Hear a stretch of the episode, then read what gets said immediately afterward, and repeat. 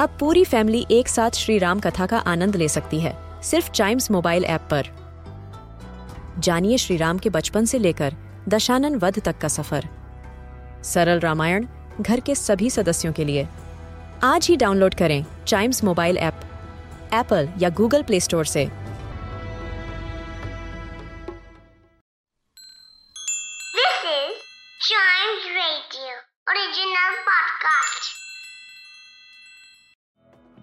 यार, वैसे तो ज़्यादातर मंडे ना खून चूसने के लिए आते हैं, लेकिन आज का मंडे बड़े ही कमाल की खबर लेके आया था जी।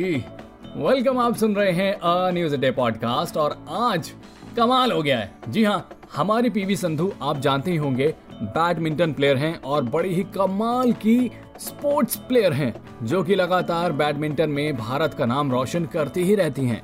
अभी हाल ही में उन्होंने जो है ओलंपिक का ब्रॉन्ज मेडल जीता था, जिसके बाद वो भारत की इकलौती ऐसी महिला खिलाड़ी बन गई थी जिन्होंने दो ब्रॉन्ज मेडल अपने नाम किए हैं और पीवी सिंधु का पूरी दुनिया में नाम है। And she is the most talented and most decorated badminton player of India और ज़ाहिर सी बात है, हमें उनके ऊपर प्राउड भी है। और आज हमारा सीना और ज़्यादा गर्व से फूल गया है क्योंकि पीवी सिंधु ने स्विस ओपन 2022 का खिताब अपने नाम कर लिया है। जी हाँ पीवी सिंधु ने स्विस ओपन 2022 का टाइटल अपने नाम कर लिया है। इसमें उन्होंने थाईलैंड की बूसा नैन को बड़े ही कमाल की टक्कर देते हुए ये खिताब अपने नाम किया।